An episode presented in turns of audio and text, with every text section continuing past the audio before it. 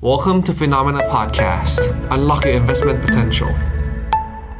สวัสดีครับ ต้อนรับคุณผู้ชมเข้าสู่รายการข่าวเช้า Morning Brief นะครับ สรุปข่าวสำคัญ เพื่อให้คุณพลาดโอกาสการลงทุนครับ วันพฤหัสบดีที่ 12 ตุลาคมนะครับ เดี๋ยวมาเจอกับเราสองคนนะครับ ผมปั๊บกับพี่แบงค์นะครับ อีกสักครู่หนึ่งพี่แบงค์กำลังจะเข้ามาเอ่อมาร่วมรายการแล้วก็มาพูดคุยกันนะครับ กับประเด็นเรื่องของการลงทุนที่น่าสนใจประจำเช้าวันนี้ครับ ซึ่งในค่ำคืนที่ผ่านมานะครับ ก็มีหลากหลายปัจจัยนะครับที่ส่งผลต่อการลงทุน ไม่ว่าจะเป็นการเปิดเผยตัวเลขทางเศรษฐกิจที่สำคัญของสหรัฐ คือตัวเลข PPI นะครับหรือว่าเงินเฟ้อในฝั่งของผู้ผลิต ซึ่งก็ถือว่าเป็นตัวเลขที่มีความสำคัญเนื่องจากธนาคารกลางสหรัฐ ใช้ตัวเลขนี้ในการคาดการณ์นะครับ แล้วก็รวมไปถึงนะครับ ประเมินทิศทางการใช้นโยบายการเงินของธนาคารกลางสหรัฐด้วยนะครับแล้วก็เมื่อวานนี้เนี่ยมีการเปิดเผยรายงานการประชุมของ FOMC โดยออกมาระบุนะครับตอกย้ำถึงความสำคัญ เรื่องเป้าหมายที่เอาเงินเฟ้อลงมาสู่ระดับ 2%ให้ได้นะครับ นอกจากนี้นะครับก็มีข้อมูลที่น่าสนใจอีกหลากหลายเรื่องราว ไม่ว่าเป็นอัปเดตความคืบหน้าของสถานการณ์เหตุการณ์สงครามระหว่างอิสราเอลกับกลุ่มฮามาสนะครับที่กำลังคุกรุ่นอยู่ แล้วก็เริ่มส่งผลกระทบนะครับต่อเศรษฐกิจแล้วก็การลงทุนมากขึ้น นอกจากนี้จะพาคุณผู้ชมไปดูกันนะครับกับความเคลื่อนไหวของสินทรัพย์ต่างๆ ด้วยนะครับ เมื่อวานนี้มีหุ้นหลายตัวครับที่น่าสนใจ หนึ่งในนั้นก็คือหุ้นของ LVMH ครับหรือว่าผู้ผลิตแบรนด์สินค้าแบรนด์เนมอย่าง Louis Vuitton Moët แล้วก็ Hennessy นะครับปรากฏว่าราคาหุ้นของ LVMH เมื่อวานนี้ครับเดินหน้าปรับตัวลงมาทำจุดต่ำสุดของปีนี้ สาเหตุสำคัญก็มาจากยอดขายที่ชะลอตัวลงไป จะมีความเสี่ยงมีปัจจัยอะไรที่น่ากังวลบ้างเดี๋ยววันนี้เราจะมาค่อยๆสรุปนะครับ แล้วก็ไล่เรียงให้คุณผู้ชมทราบกันนะครับ ก่อนอื่นเนี่ยเดี๋ยวพาคุณผู้ชมไปดูกันก่อนนะครับ กับทิศทาง ความเคลื่อนไหวของตลาดหุ้นในค่ำคืนที่ผ่านมานะครับ ว่าเมื่อวานนี้สินทรัพย์ต่างๆ ตอบรับแล้วก็เคลื่อนไหวเป็นยังไงบ้างนะครับ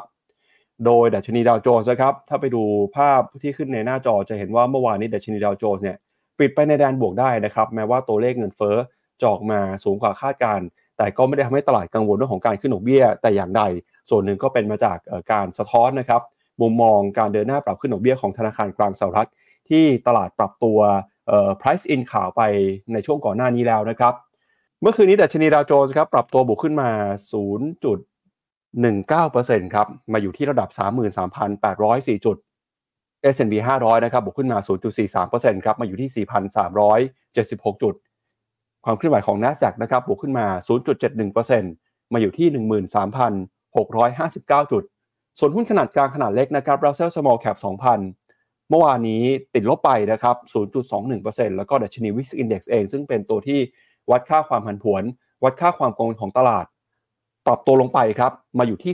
16.09 จุดนะครับ ก็เป็นตัวสะท้อนว่าขณะขณะนี้ครับตลาดก็ไม่ได้มีความกังวลนะครับเรื่องของสงคราม เรื่องของเงินเฟ้อ แล้วก็การขึ้นดอกเบี้ยเท่ากับก่อนหน้านี้ในช่วงของเดือนกันยายนแล้วนะครับพาคุณผู้ชมไปดูเพิ่มเติมกันนะครับกับความเคลื่อนไหวของตลาดหุ้นสหรัฐในค่ำคืนที่ผ่านมานะครับว่าถ้าไปดู หุ้นรายตัวมีหุ้นตัวไหนเคลื่อนไหวอย่างน่าสนใจบ้าง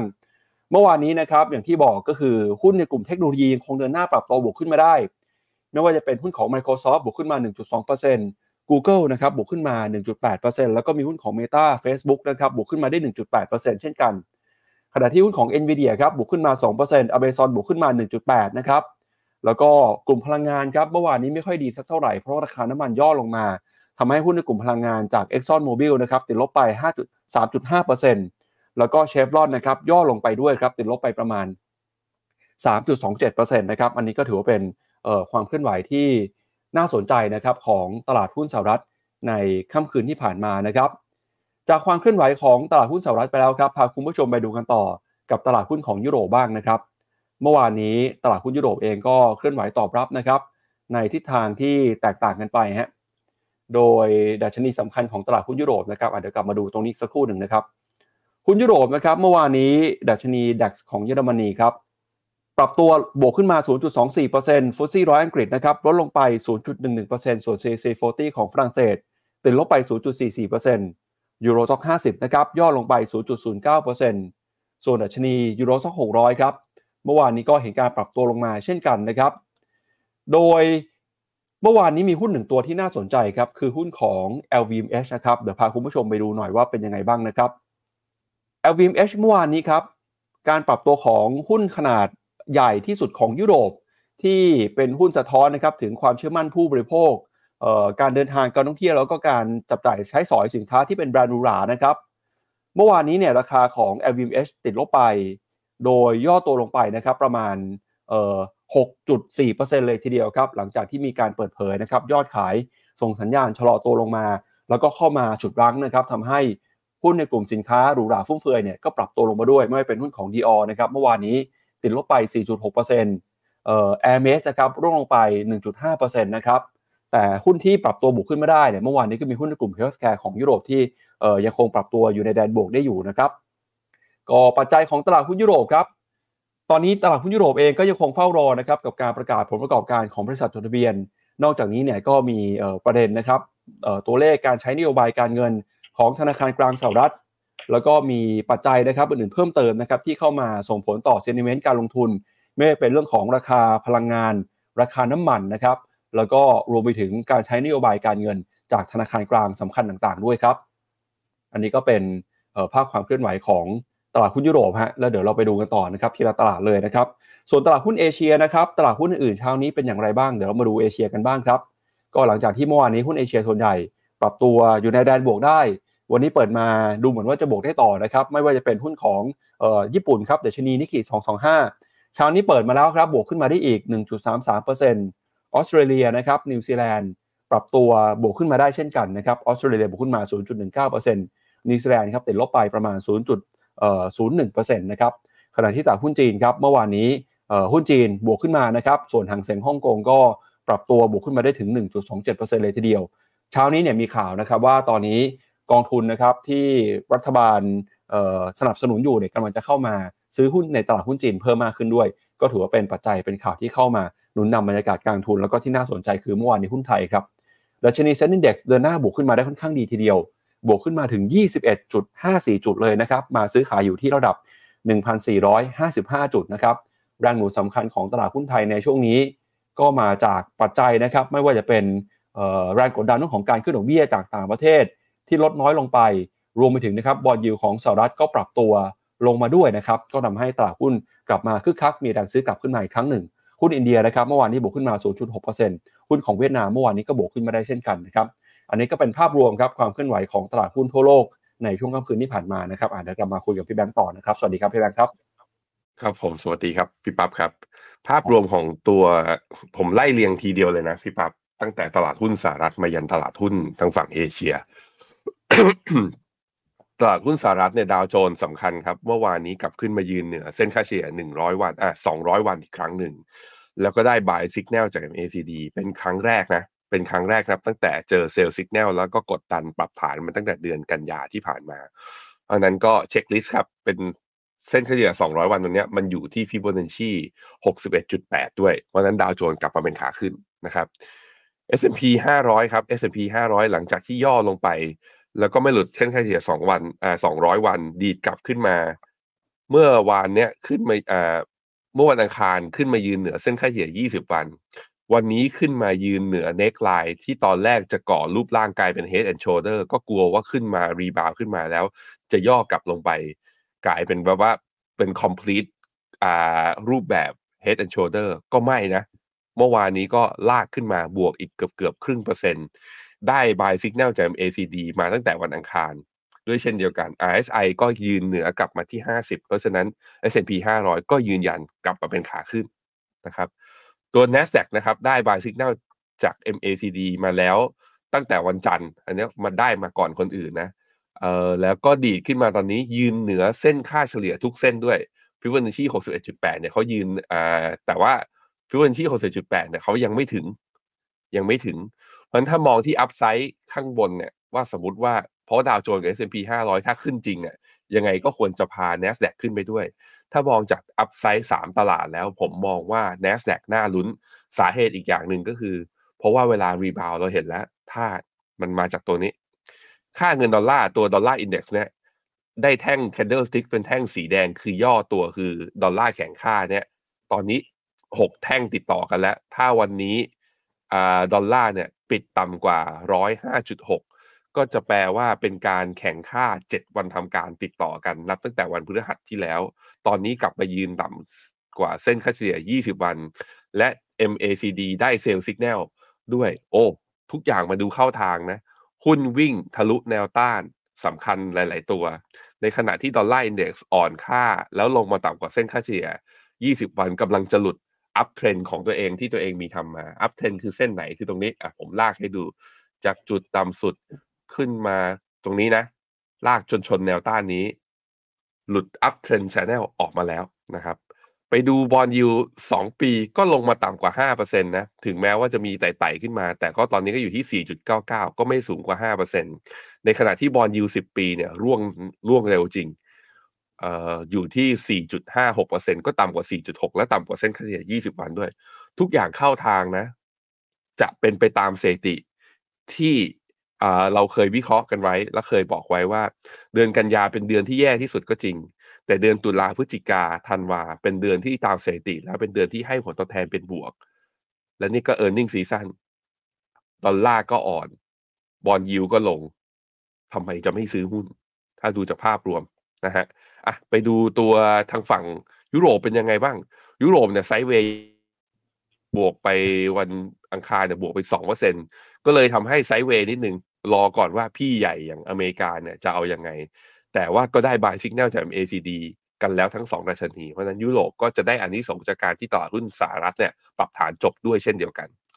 มาที่ทางฝั่งญี่ปุ่นเนี่ยก็จะเห็นว่าเด้ง rebound รอบนี้ดี rebound แรงนะ ตอนนี้ชนเส้นเฉลี่ยสองอ่าหนึ่งร้อยวัน เช้านี้บวกต่ออีก 1.3%หลังจากที่เมื่อวานเนี้ยปิดบวกไปประมาณ 0.6%คอสปีของเกาหลีเมื่อวานนี้ก็บวกแรง เมื่อวานนี้บวกไปเกือบเกือบ2%นต์นะ1.98%มาวันนี้บวกต่ออีก0.88%ฮั่งเส็งมาแล้วเริ่มส่งเริ่มสัญญาณเริ่มมาแล้ว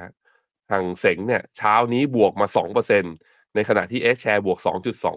2.27%รอบนี้ต้องดูอย่างนี้นะ หุ้นจีนเนี่ยกลายเป็นว่าหุ้นในห่างเสงหุ้นใน S share หรือหุ้นที่เป็นหุ้นเทคจีนที่ลิสต์อยู่นอกตลาดจีนเนี่ยบวกได้แรงกว่าหุ้นแผ่นดินใหญ่ เพราะ CSI 300เนี่ยบวกกับเขาได้ก็จริง แต่บวกได้เพียงแค่ 0.2-0.3%เท่านั้นยังตีอยู่แถวๆนิวโรนั้นถ้าสมมติว่าคิดว่าจะเอาคืนจากหุ้นจีนนะซึ่งผมไม่เอานะ แต่ถ้าใครอยากจะเอาคืนจากหุ้นจีน ก็อาจจะต้องไปเลือกหุ้น tech หรือว่าหุ้นที่อยู่ที่ H share อยู่ที่ฮั่งเส็งแทนนะครับเวียดนามก็ rebound กับเขาตอนนี้ก็ทดสอบอยู่ที่เส้นค่าเฉลี่ย 100 วัน buy signal ยังไม่เกิดนะ แต่โมเมนตัมเอเชียมาแบบนี้เวียดนามก็น่ามีโอกาสที่จะมาด้วยกับเขา ในขณะที่หุ้นไทยเนี่ย ผมพาไปดูหุ้นไทยในเซ็ตห้าสิบหุ้นไทยในเซ็ตห้าสิบก็เห็นว่า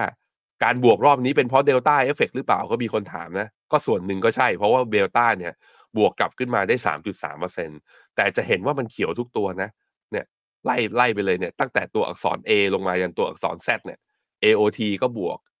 บ้านปูก็มา BBL BDMS BH เนี่ยมาหมดเลย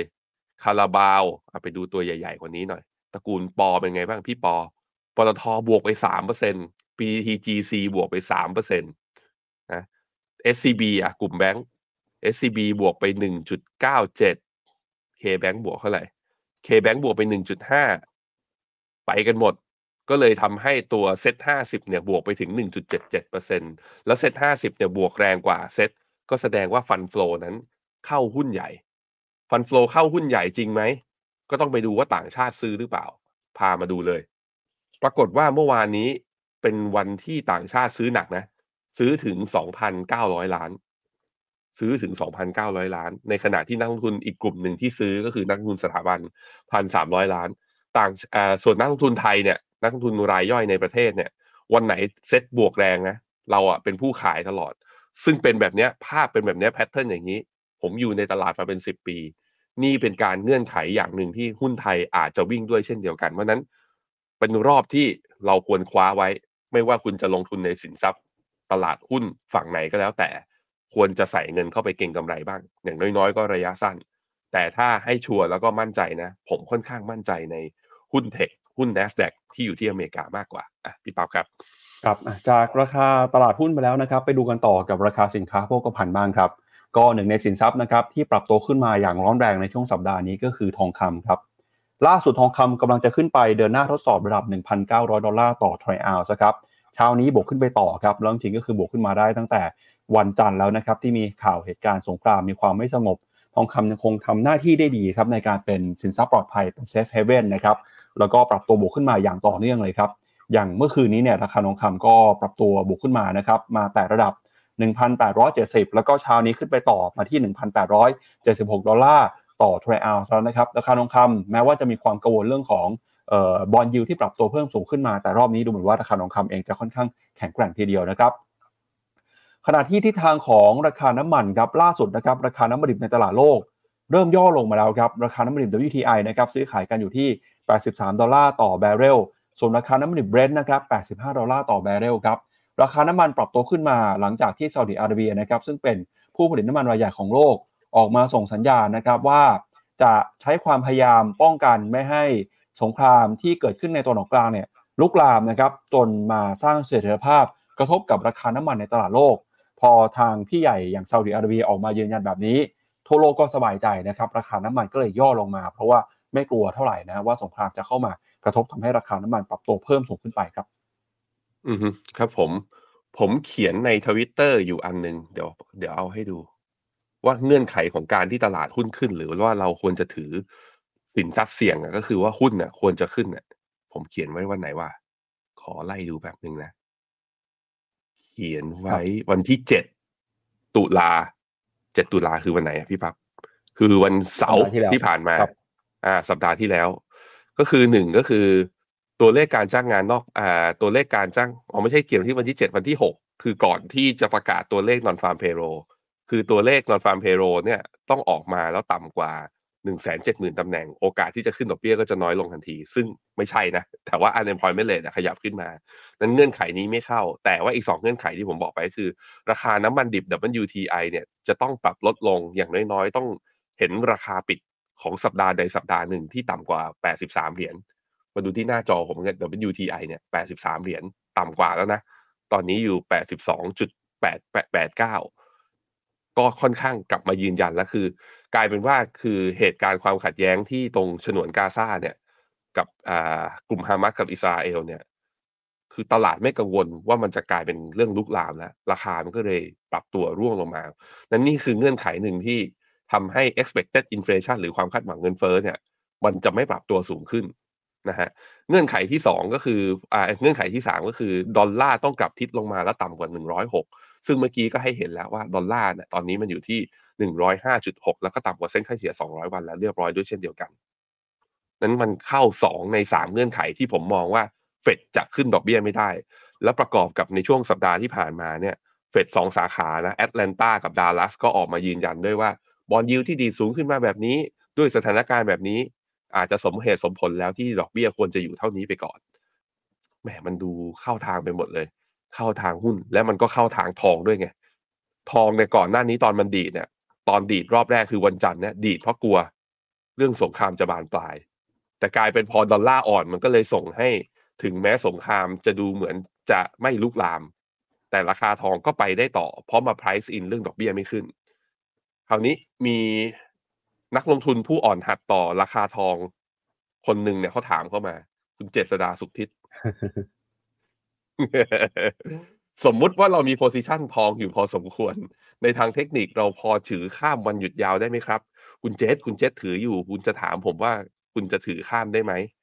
คุณก็บอกมาเลยตรงๆครับเอ่อในความเห็นของผมนะ มันเป็นการถือข้ามโดยมันถือข้ามสามวันในขณะที่วันเสาร์มันมีการเทรดอยู่นะอืมเพราะฉะนั้นมันถือข้ามแบบ ยังไงอะ คือคุณต้องมีเอาลุกวิวค่อนข้างชัดมาก ๆ ว่า แถวๆเนี่ยเส้นค่าเฉลี่ย200วัน หรือว่าต้องทะลุการทะลุอัพเทรนขึ้นไปเนี่ย จะมีโอกาสหรือเปล่า ตรงเนี้ยแถวๆพันเก้าร้อยอะ ผมคิดว่าเราอาจจะเห็นจบจบสัปดาห์คือสัปดาห์เนี้ยมันคงดีขึ้นไปไม่ถึงวันนี้นะคงดีไม่ถึงพันเก้าพี่ปั๊บผมคิดว่าไม่ถึง ตอนเนี้ยมันอยู่ที่เส้นค่าเฉลี่ยยี่สิบวันอยู่ที่พอดี ถ้าพรุ่งนี้มีการเทรดผมจะยังถือถ้าเป็นตัวผม แต่พรุ่งนี้เนื่องจากมันไม่มีเทรดเราก็ไม่รู้ปัจจัยอะไรเพิ่มขึ้นมา ผมไม่ค่อยถือทองข้ามสัปดาห์เท่าไหร่ ผมเล่นเทรดจริงๆไงเพราะ time frame ในการลงทุนของผมค่อนข้างสั้น แต่ถ้าคุณเป็นนักลงทุนระยะยาวมั่นใจแล้วนี่ buy signal ก็เกิดขึ้นแล้ว ตัว RSI ก็ขึ้นมายืนเหนือเส้น 50 ที่ลงมารอบนี้การดีด rebound ขึ้นมา ก็เชื่อว่ายืนเหนือเส้นค่าค่าเฉลี่ย 20วันขึ้นไปด้วย แล้วเชื่ออีกต่างหากว่าพันเก้ายังไงก็ทะลุ แล้วจะทะลุอัพเทนไลน์ขึ้นไปด้วย ทะลุขึ้นไปตรงนี้ก็เปลี่ยนนะ ก็บวกก็อัพไซด์ขึ้นมาอีกประมาณยี่สิบเหรียญ ขึ้นมาที่เส้นค่าเฉลี่ย 200 วัน 1,920 1,930แต่ทำเนี้ยถ้าเชื่อขนาดแบบนั้น แล้วก็กำไรแบบว่า ได้มาตั้งแต่ข้างล่างตรงนี้เลยนะ ก็ถือไปเถอะ ไม่ได้มีใครว่าอะไร ไม่ได้มีใครว่าอะไร แต่ถ้าเป็นผมผมบายบาย ผมออกไปก่อนนะครับอะครับเอ่อทองคำพี่แบงค์ตั้งใจจะขายที่ราคาเท่าไหร่นะครับ หมายพี่พี่ปั๊บก็เอาด้วยเหรอถือกับเขาด้วยเหรออะถามเฉยๆครับถามเฉยโอ้โหเดี๋ยวนี้แถบมี position กันมาหมดเลย มีใครถือทองบ้างทุกคน คอมเมนต์กันเข้ามาหน่อยสิใครเล่น gold gold futures gold online อะไรเหมือนกันอะ ผมอะวันเนี้ยแถวแถวเส้นค่าเฉลี่ยยี่สิบวันเนี่ยหนึ่งพันตอนนี้มันลงมาแล้วนะหนึ่งพันแปดร้อยเจ็ดสิบแปดก็คืออีกสองสาเหรียญเนี่ย วันนี้ผมอาจจะปิดในเซสชั่นไอตอนตอนเย็นวันเนี้ย ขอรอดูหน่อย ผมไปดูนี่ไงพี่ปั๊บผมไปดูไอ้พวกกราฟระยะสั้นด้วย กราฟสิบห้านาทีเนี่ยอืม มันดีดขึ้นมาจากจุดต่ำสุดจนถึงตรงนี้นะเนี่ยทุกครั้งที่มันดีดขึ้นมา แล้วมันย่อแล้วมันดีดขึ้นมาใหม่เนี่ยมันเป็น divergent อ่อนๆ ใน MACD ของกราฟ 15 นาที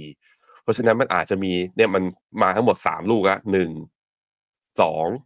สามสามลูกแล้วถ้า3ลูกนับเป็นคลื่นสั้นๆ ก็5เวฟใช่ไหม แต่ว่ามันนับเป็น e l e v a t ไปได้หรอก15นาที แต่ว่าปกติแล้วมันก็มีจะมีเขาเรียก impulse เวลามันเด้งเนี่ยมันจะเด้งไม่ได้ไปตลอด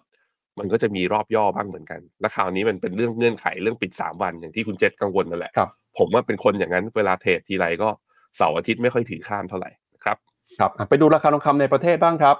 คุณผู้ชมสามารถเข้าไปครับดูผมข้อมูลได้ที่เว็บไซต์ finnomena.com/gold นะครับเราจะมีความพิเศษตรงที่ราคาที่เห็นเนี่ยจะเป็นราคาแบบเรียลไทม์นะฮะคือราคาที่เอาราคาทองคำในตลาดโลก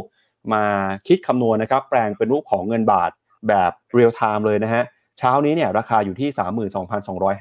32,254 บาทครับ จะเห็นว่าราคาเนี่ยแตกต่างกันกับราคาของสมาคมค้าทองนะครับ เนื่องจากสมาคมค้าทองเขามีการประกาศราคาทองคำเป็นช่วงเวลานะครับ ช่วงเช้าจนถึงเย็นเท่านั้น ถ้าหากว่าช่วงที่ตลาดปิดไปแล้วสมาคมค้าทองหยุดประกาศเนี่ยราคาทองคำก็จะไม่ขยับแล้วฮะ แต่เราเนี่ยจะขยับตลอดเวลาเลยนะครับ อย่างล่าสุดเช้านี้ 32,250 บาท จะเห็นว่า ราคาทองคำในตลาดโลกปรับตัวขึ้นมา แต่ราคาทองคำในบ้านเราปรับตัวลดลงมานะครับสาเหตุสำคัญก็มาจากค่าเงินบาทครับที่กลับขึ้นมาแข็งค่าในช่วงนี้นะครับ ครับผมคุณ KDR บอกว่าตามผมเนี่ยได้ตลอด หมายถึงทองใช่ไหมไม่ใช่กองทุนใช่ไหมขอบคุณมากครับแต่ได้ยังไงก็มาสนับสนุนบนแพลตฟอร์ม Finnomena นะแบบว่าเฮ้ยมาซื้อระยะสั้นได้กำไรปุ๊บได้เอากำไรมาอย่างน้อยๆ ก็ไปซื้อกองทุนทองบนแพลตฟอร์ม Finnomena เก็บสะสมเป็นขวัญถุงต่อก็ยังดีนะครับ ครับเอาละครับงั้นเดี๋ยวเรามาประดูดูกันนะครับกับประเด็นเรื่องแรกของเราในวันนี้ฮะก็คือ เรื่องของเศรษฐกิจสหรัฐนะครับ เมื่อวานนี้เนี่ยสหรัฐเขามีการเปิดเผยตัวเลขเงินเฟ้อในฝั่งของผู้ผลิตนะครับหรือว่าตัวเลข PPI ครับปรากฏว่าตอนนี้นะครับเศรษฐกิจสหรัฐยังคงส่งสัญญาณเติบโตแข็งแกร่ง เงินเฟ้อก็ยังปรับตัวบวกขึ้นมาได้นะครับล่าสุดเนี่ยตัวเลข PPI ของเดือนกันยายน ปรับตัวขึ้นมา 2.2%ครับซึ่งถือว่าเป็นตัวเลขที่สูงกว่าคาดการณ์นะครับ โดยการปรับตัวขึ้นมาของ PPI ในรอบนี้ ก็มาจากต้นทุนนะครับ ไม่ว่าจะเป็นราคาพลังงานที่ปรับตัวเพิ่มสูงขึ้นมาครับขณะที่ดัชนี PPI ทั่วไปนะครับ ซึ่งรวมหมวดอาหารแล้วก็พลังงานที่บวกขึ้นมา 2.2%เนี่ยถือว่าเป็นตัวเลขที่สูงที่สุดในรอบ 5 เดือน แล้วก็สูงกว่าที่นักวิเคราะห์คาดการไว้ที่ระดับ 1.6%ด้วยนะครับขณะที่ PPI ทั่วไปครับ ปรับขึ้นมาประมาณ 0.5%ก็ยังถือว่าเป็นตัวเลขที่สูงกว่าคาดการอยู่นะครับ โดยตัวเลขที่ปรับตัวขึ้นมาในรอบนี้นะครับก็จะเข้ามาส่งผลนะครับกดดันต่อการใช้นโยบายการเงินของธนาคารกลางสหรัฐ เนื่องจากธนาคารกลางสหรัฐเนี่ยก็จะใช้ตัวเลขหลากหลายตัวนะครับไม่เป็นเงินเฟ้อในฝั่งของออผู้ผลิตนะครับเงินเฟ้อในฝั่งของผู้บริโภค มาพิจารณาประกอบกันไปด้วยนะครับ ซึ่งตอนนี้เราก็เห็นสัญญาณว่าราคาสินค้าต่างๆ ยังคงเดินหน้าปรับตัวขึ้นมาอยู่ แล้วก็ยิ่งเดินหน้ามาสูงกว่าคาดในรอบ 5 เดือนเนี่ยก็อาจจะทำให้ตลาดเอง มีความกังวลนะครับ แต่ปรากฏว่าพอตัวเลขจริงออกมาเนี่ยตลาดไม่ได้กังวลสักเท่าไหร่ ตลาดหุ้นกลับมาเป็นบวกด้วย สาเหตุสำคัญก็เนื่องมาจากตลาดน่าจะ price in หรือว่ารับรู้นะครับประเด็นเรื่องของการใช้นโยบายการเงินไปพอสมควรแล้ว พอตัวเลขออกมาเนี่ยก็เลยไม่ได้ตื่นเต้นสักเท่าไหร่นะเดี๋ยวเราไปดูตัวเลขกันเพิ่มเติมนะครับว่า ตัวเลขรอบนี้มีความน่าสนใจยังไงบ้างครับ ที่ประกาศออกมานะครับสำหรับตัวเลข PPI นะครับก็เป็นตัวบ่งชี้ครับว่าเศรษฐกิจสหรัฐยังคงเดินหน้าเติบโตนะครับมีการสั่งซื้อสินค้า มีการใช้มีการเอ่อเพิ่มต้นทุนนะครับต่างๆ เพิ่มมากขึ้นทำให้ PPI เนี่ยถ้าเกิดดูเทียบรายเดือนนะครับโต 0.5 เทียบรายปีนะครับโต 2.2 แล้วก็ PPI พื้นฐานไม่รวมราคาอาหารแล้วก็ราคาพลังงาน รายเดือนบวกขึ้นมา 0.3 เทียบรายปีบวกขึ้นมา 2.7เห็นว่าส่วนใหญ่ก็คือสูงกว่าคาดทั้งสิ้นเลยนะครับ อืมครับผม ครับ ไปดู PPI นะครับเปรียบเทียบกันอย่างที่บอกไป คือตอนนี้แนวโน้มนะครับเงินเฟ้อสหรัฐเนี่ยยังคงสูงกว่าที่ตลาดมีการคาดการเอาไว้เปรียบเทียบกับช่วงของเดือนก่อนหน้าด้วยนะครับ นอกจากนี้ครับ ถ้าหากว่าไปดูไส้ในเนี่ยจะเห็นว่า ตัวเลขนะครับของ PPI นะครับที่เข้ามาถูกคำนวณมีสัดส่วนของสินค้าต่างๆนะครับ ถ้าเกิดว่าเป็นอาหารแล้วก็พลังงานเนี่ยก็ยังคงเป็นสัดส่วนสำคัญนะครับที่ส่งผลต่อต้นทุนการผลิตของผู้ผลิตสหรัฐในรอบนี้นะครับ แล้วก็ไปดูตัวเลขครับเปรียบเทียบกันเงินเฟ้อในแต่ละตัวนะครับ เทียบกับผลตอบแทนของพันธบัตรรัฐบาลสหรัฐด้วยครับพี่แบงค์ครับผมตัว core CPI ตอนนี้อยู่ที่แถวๆประมาณสักสองกลางๆนะในขณะที่บอลยูสิบปีเนี่ยตอนนี้ยังสูงกว่าตัวพวกเงินเฟ้ออยู่ทั้งหมดทุกอย่างอยู่ ตอนนี้ที่ประมาณสัก 4.5 4.6 ก็ลงมาแล้วเริ่มลงมาให้เห็น ตัวจะเห็นว่าตัวไม่ใช่คอ CPI โทษทีคอ CPI เนี่ยอยู่ที่ 4.3 ส่วนเส้นสีขาวเนี่ยคือคอ PPI นะฮะตัวคอ CPI เนี่ยยังอยู่ในระดับที่สูงกว่าตัว headline อยู่สาเหตุเพราะว่าการลงมารอบนี้ของเงินเฟ้อเงินเฟ้อในตัวเฮดไลน์มันลงมาแรงเพราะอาหารและพลังงาน ที่เรากังวลกันมาอยู่ก็คือว่ากลัวว่าราคาอาหารและพลังงานมันดีดขึ้นมา แล้วมันจะลากตัว headline ขึ้นไปด้วย ในขณะที่ตัว core inflation เวลาลงมันลงได้ช้ากว่าเลยแล้วเพราะมันไม่มีปัจจัยเรื่องตามฤดูกาลแต่ว่าการย่อลงมาคือการอยู่ที่กรอบล่างอย่างนี้ต้องมาดูแล้ว เพราะว่าเหมือนจะทิศทางนะเหมือนจะมันไปทางเดียวกันด้วยหรือเปล่าพี่ปั๊บคือโมเมนตัมของตัวคอ PPI เนี่ย เวลาขึ้นเนี่ย ตัว core CPI ก็ขึ้นตาม ตอนลง core CPI ก็ลงตาม แต่ตอนนี้มันเหมือนกับไอตัว PPI เนี่ย มันเริ่มเป็นไซด์เวย์ออกข้าง เพราะฉะนั้นตัว core CPI อาจจะไม่ได้ลงได้แรงเท่ากับในช่วงตั้งแต่ต้นปีจนถึงอ่าครึ่งปีแรกที่ผ่านมาเหมือนกัน ตรงนี้ก็จะยังเป็นสัญญาณเป็นโทนที่ว่าถึงเฟดจะไม่มีสัญญาณการบอกว่าจะไม่ลดดอกเบี้ยอาจจะไม่ขึ้นดอกเบี้ยแล้ว แต่เฟดก็คงจะยังไม่ลดดอกเบี้ยด้วยเช่นเดียวกัน เพราะเงินเฟอ้อยังค้างอยู่ที่ระดับบน แล้วก็สูงกว่าเป้าหมายที่2%นะครับ ครับ ก็จากตัวเลขเงินเฟ้อแล้วครับ ไปดูมุมมองของธนาคารกลางสหรัฐหน่อยนะครับ เมื่อคืนนี้ทางธนาคารกลางสหรัฐครับมีการเปิดเผย รายงานการประชุมนะครับของคณะกรรมการนโยบายการเงิน FOMC ครับที่ประชุมกันไปในช่วงของวันที่ 19 20 กันยายนที่ผ่านมา ตอนนั้นนะครับถ้าใครจะมาได้คณะกรรมการเฟดมีมติคงอัตราดอกเบี้ยนโยบายไว้ไม่เปลี่ยนแปลงนะครับที่ระดับ 5.25 ถึง 5.5%นอกจากนี้เนี่ยก็มีการปรับดอทพอตด้วยนะครับโดยตัวเลขของ นโยบายการเงินอัตราดอกเบี้ยตอนนี้เป็นตัวเลขที่สูงที่สุดในรอบประมาณ 22 ปีนะครับเมื่อวานนี้มีการออกมาเปิดเผยเพิ่มเติมว่าในที่ประชุมเฟดเนี่ยคณะกรรมการเฟดเขาพูดถึงความกังวลทางเศรษฐกิจอะไรบ้าง แล้วก็มุมมองต่อการใช้นโยบายในอนาคตจะเป็นอย่างไรครับ โดยรายงานการประชุมนะครับที่ประชุมกันไปตั้งแต่วันที่ 19-20 กันยายน ระบุว่ากรรมการเฟดส่วนใหญ่ มีความเห็นตรงกัน ว่าเมื่อพิจารณาจากความไม่แน่นอนทางเศรษฐกิจ ราคาน้ำมันแล้วก็ภาวะตลาดการเงินแล้วนะครับ ฟดควรจะดำเนินการอย่างระมัดระวังในการตัดสินใจเรื่องของนโยบายการเงินในอนาคต โดยควรจะอ้างอิงข้อมูลตามเศรษฐกิจนะครับที่ได้รับมามากกว่าที่จะกำหนดแนวทางอัตราดอกเบี้ยไว้ล่วงหน้าครับ รายงานการประชุมระบุด้วยกรรมการเฟดส่วนใหญ่ครับมองเห็นว่าเฟดควรจะปรับขึ้นอัตราดอกเบี้ยระยะสั้น อีกหนึ่งครั้งในการประชุมในอนาคต แต่กรรมการเฟดอีกส่วนหนึ่งก็มองว่าเฟดไม่ควรปรับขึ้นอัตราดอกเบี้ยอีกนะครับ อันนี้ก็เป็นความเห็นที่แตกต่างกัน ระหว่างคณะกรรมการแต่ละท่านนะครับ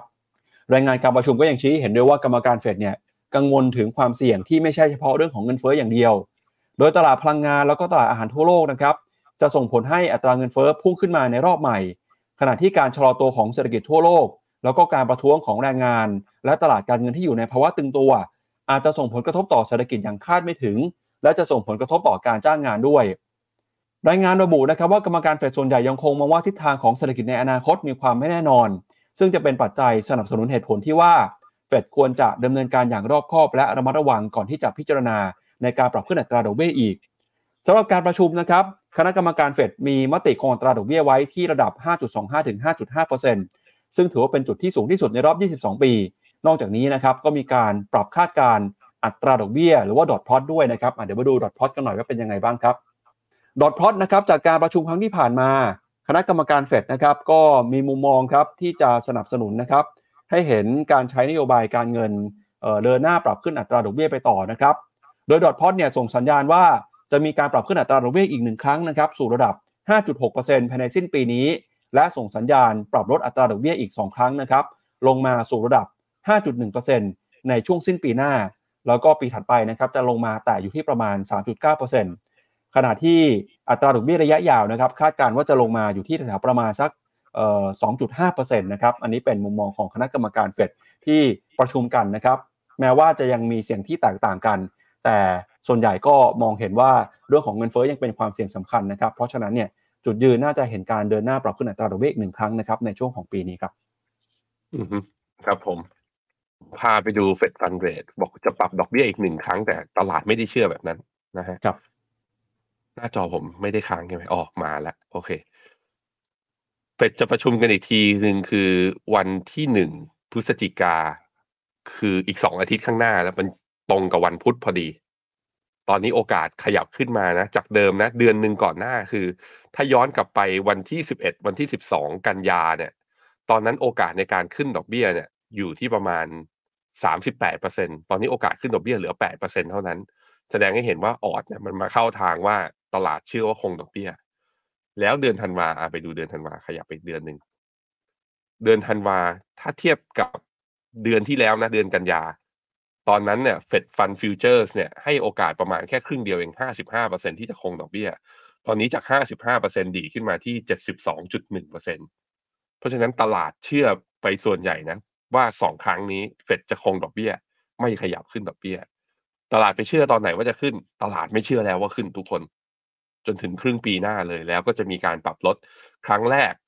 นับตั้งแต่ขึ้นคือ rate hike cycle เนี่ยจบแล้วตลาดเชื่ออย่างนั้น terminal rate อยู่ที่ 5.25 แล้วจะลงมาที่ 5 หรือว่าปรับลดลง 25 basis point เนี่ย ก็คือการประชุมครั้งที่นี่พาไปดู นี่ ไปนี่เลย แถวแถวการประชุมกลางปีครับวันที่ 12 มิถุนาปี 2024 อันนี้คือความคิดเห็นของตลาดครับ ครับ ข้อมูลเพิ่มเติมนะครับ เรื่องของการใช้นโยบายการเงินนะครับอันนี้เนี่ยเป็นตัวเลขของ implied rate ครับพี่แบงค์แล้วก็ความน่าจะเป็นนะครับในเรื่องของการเดินหน้าปรับขึ้นอัตราดอกเบี้ยนะครับอย่างที่เราบอกไปว่าตอนนี้ตลาดเองก็มีมุมมองนะครับ ส่วนใหญ่ก็มองว่าจะไม่เปลี่ยนแปลงตาเฟดจะส่งสัญญาณว่าอาจจะขึ้นหนึ่งครั้งในปีนี้นะครับโดยในช่วงปีหน้าเนี่ยเราน่าจะเริ่มเห็นโอกาสนะครับในการปรับลดอัตราดอกเบี้ยลงมา โดยอย่างเร็วที่สุดนะครับน่าจะเกิดขึ้นในช่วงของกลางปีหน้าเป็นต้นไปครับ อืมถูกต้องครับครับ ไปดูต่อเรื่องของความขัดแย้งความรุนแรงที่เกิดขึ้นในตอนออกกลางกันบ้างนะครับ ล่าสุดนะวันนี้ก็กำลังจะเข้าสู่วันที่ 6 แล้วนะครับของสงครามระหว่างอิสราเอลกับกลุ่มฮามาสครับสิ่งที่เกิดขึ้นคือตัวเลขผู้เสียชีวิตครับยังคงปรับตัวเพิ่มสูงขึ้นมา ตอนนี้เนี่ยมีการรายงานตัวเลขผู้เสียชีวิตนะครับอยู่ที่ประมาณ 2,200 รายแล้ว แล้วก็ทางอิสราเอลก็มีการตั้งคอรมอสงครามเพื่อดูแลเรื่องของการสู้รบโดยเฉพาะเลยนะครับ แล้วก็โรงไฟฟ้าแห่งเดียวของในพื้นที่กาซาไม่สามารถจ่ายไฟได้นะครับ หมดเชื้อเพลิงแล้วด้วยฮะทำให้ตอนนี้ในพื้นที่เนี่ยประชาชนก็ได้รับผลกระทบไปตามๆกันเลยนะครับ โดยนายมตรีเบนจามินเนทันยาฮูของอิสราเอลนะครับกับพรรคฝ่ายค้านตอนนี้มีการประกาศจัดตั้งรัฐบาลแห่งชาติ และคณะรัฐมนตรีสงคราม เพื่อประกอบออไปด้วยสมาชิกนะครับในการสั่งการแล้วก็ดูแลเรื่องของสถานการณ์สงครามในขณะนี้นะครับ โดยสถานการณ์การสู้รบเนี่ย พบว่ามีเครื่องบินเจ็ตของอิสราเอลนะครับออกมาโจมตีรอบๆเมืองกาซาซิตี้แล้วก็สงครามครั้งนี้นะครับกำลังกระจายวงกว้างไป โดยอิสราเอลก็เปิดเผยว่า ได้มีกระสุนปืนใหญ่ถูกยิงมาจากดินแดนของซีเรียมากขึ้นทำให้ต้องมีการยิงตอบโต้นะครับ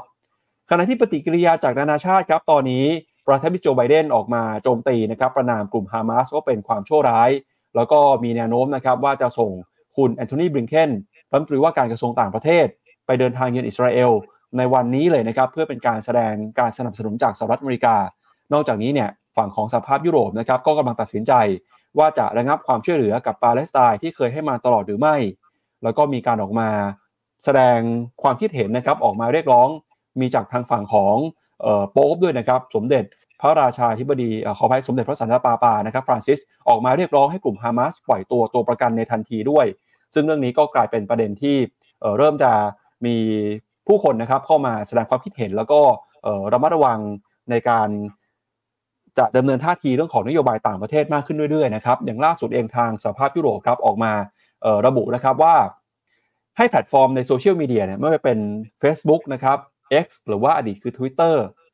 ออกมาแก้ไขครับเรื่องของการปล่อยข้อมูลที่ไม่เป็นความจริงบนแพลตฟอร์มโซเชียลมีเดียนะครับขณะที่มุมมองที่มีต่อเศรษฐกิจเนี่ยก็มีคุณเจเน็ตเยเลนครับรัฐมนตรีว่าการกระทรวงการคลังสหรัฐ ออกมาระบุว่าการทำสงครามครั้งนี้นะครับไม่มีแนวโน้มที่จะส่งผลกระทบอย่างมีนัยสำคัญต่อเศรษฐกิจโลก คุณเจเน็ตเยเลนบอกนะครับในการประชุม IMF ที่เมืองมาราเกชของโมร็อกโก ระบุว่าตอนนี้เรากำลังจับตาผลกระทบทางเศรษฐกิจจากธุรกิจดังกล่าว ซึ่งส่วนตัวไม่คิดว่าสิ่งนี้จะเป็นปัจจัยใหญ่ที่มีผลกระทบต่อแนวโน้มเศรษฐกิจโลก และจนถึงบัดนี้นะครับ ก็ไม่พบว่าจะมีเรื่องไหนที่บ่งชี้นะครับว่าจะส่งผลกระทบต่อเศรษฐกิจโลกอย่างมีนัยสำคัญนะครับ อันนี้ก็เป็นเหตุการณ์ความเคลื่อนไหวล่าสุดนะครับ ของสงครามระหว่างอิสราเอลกับกลุ่มฮามาสในครั้งนี้ครับครับผมก็ล่าสุดก็คุณไบเดนนะ ก็ได้ส่งอาวุธล็อตแรกเนี่ย ไปเสริมเขี้ยวเล็บให้กับอิสราเอล ทางรัฐมนตรีต่างประเทศของอิสราเอลก็ออกมาแสดงความขอบคุณก็มันชัดเจนนะ มันชัดเจนมากๆว่าการ support ครั้งนี้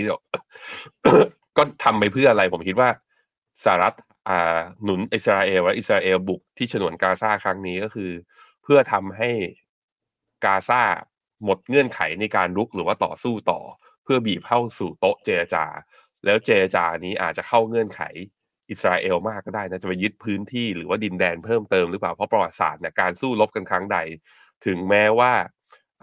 ทหารของอิสราเอลจะจำนวนน้อยกว่า แต่เทคโนโลยีทางการทหารที่สูงกว่าเนี่ยลบทีไรก็ไม่เคยแพ้ รอบนี้ก็จะเป็นอีกครั้งหนึ่งหรือเปล่าที่อาจจะทำให้คือเกิดความขัดแย้งแล้วก็เกิดความโกรธแค้นจากทางกลุ่มฮามาสมากขึ้น ก็ต้องติดตามดู แต่ว่าในมุมของคุณเจเนตเยเลนที่เขาบอกมาแล้วแหละเขาบอกว่าสงครามไม่รับไม่ไม่มีผลกระทบต่อเศรษฐกิจ เพราะว่ามันจำกัดอยู่ที่วงตรงนั้น แล้วก็สินค้าส่งออกของทางฝั่งอิสราเอลเองเนี่ยที่เกี่ยวข้องกับพวก commodity เองก็ไม่ได้มี แต่ก็ต้องอย่าลืมนะอิสราเอลเนี่ยเป็นประเทศที่มีสตาร์ทอัพและก็เทคโนโลยีเยอะมากๆ ผมเห็นเนี่ยเคยรูดดู Facebook พี่ปั๊บในช่วงปี 2 ปีที่ผ่านมา ก็มีแบบว่าการจัดโปรแกรมไปทัวร์ดูว่าสตาร์ทอัพที่อยู่ในอิสราเอลเป็นอย่างไรบ้าง รวมถึงอย่างคุณป้าเคธี่วูดเนี่ยถึงขั้นตั้งกองทุน ARK ที่ลงทุนในสตาร์ทอัพอิสราเอลเลยเนี่ยก็ก็มีด้วยเช่นเดียวกัน เพราะนั้นก็ต้องมาดูว่าว่าในตัวอิสราเอลเนี่ยจะได้รับผลกระทบในแง่ของว่าตัวธุรกิจของเขาทางเนี้ยไม่มากก็น้อยแหละ ต้องโดนบ้างนะครับ ครับก็จาก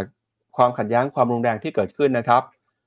พาคุณผู้ชมไปดูความเคลื่อนไหวของตลาดหุ้นในเช้านี้หน่อยนะครับ ในฝั่งของตลาดหุ้นเอเชียครับก็อย่างที่เปิดมาแล้วนะครับ จะเห็นว่าหุ้นจีนวันนี้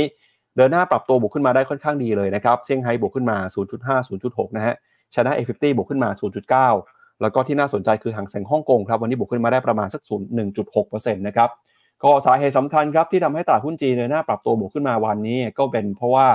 ความมั่นใจที่เกิดขึ้นครับ โดยออตอนนี้นะครับเดี๋ยวไปดูในหัวข้อข่าวนะครับ เรื่องของกองทุนความมั่งคั่งของจีนครับกำลังจะเข้ามาส่งสัญญาณแทรกแซงตลาดแล้วนะครับ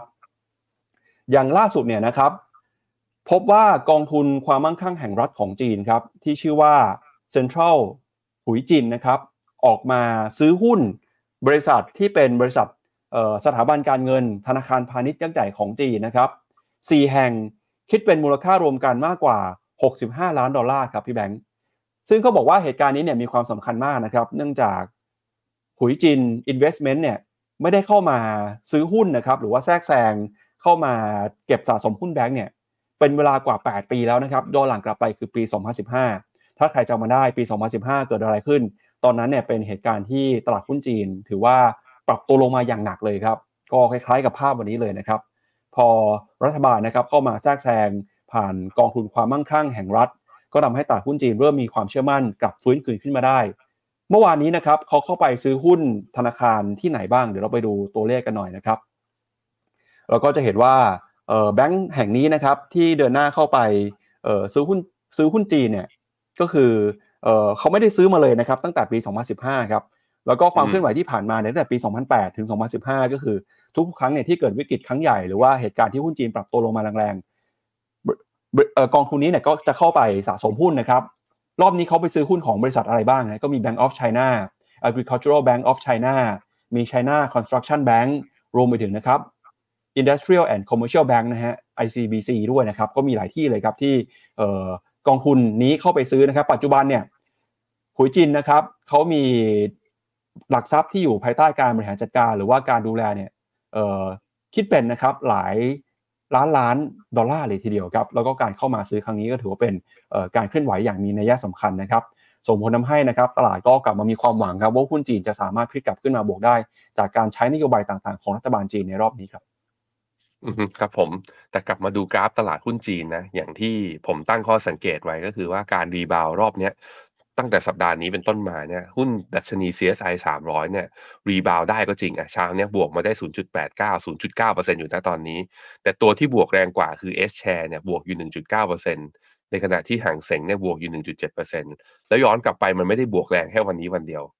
อย่างเมื่อวันพุธเนี่ยห่างเสงบวกได้ 1.2% CSI 300 เมื่อวันพุธเนี่ยบวกเป็นแค่ 0.28%